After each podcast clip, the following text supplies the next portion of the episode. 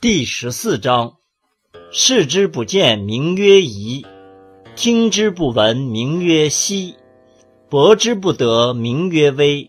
此三者不可致诘，故混为一。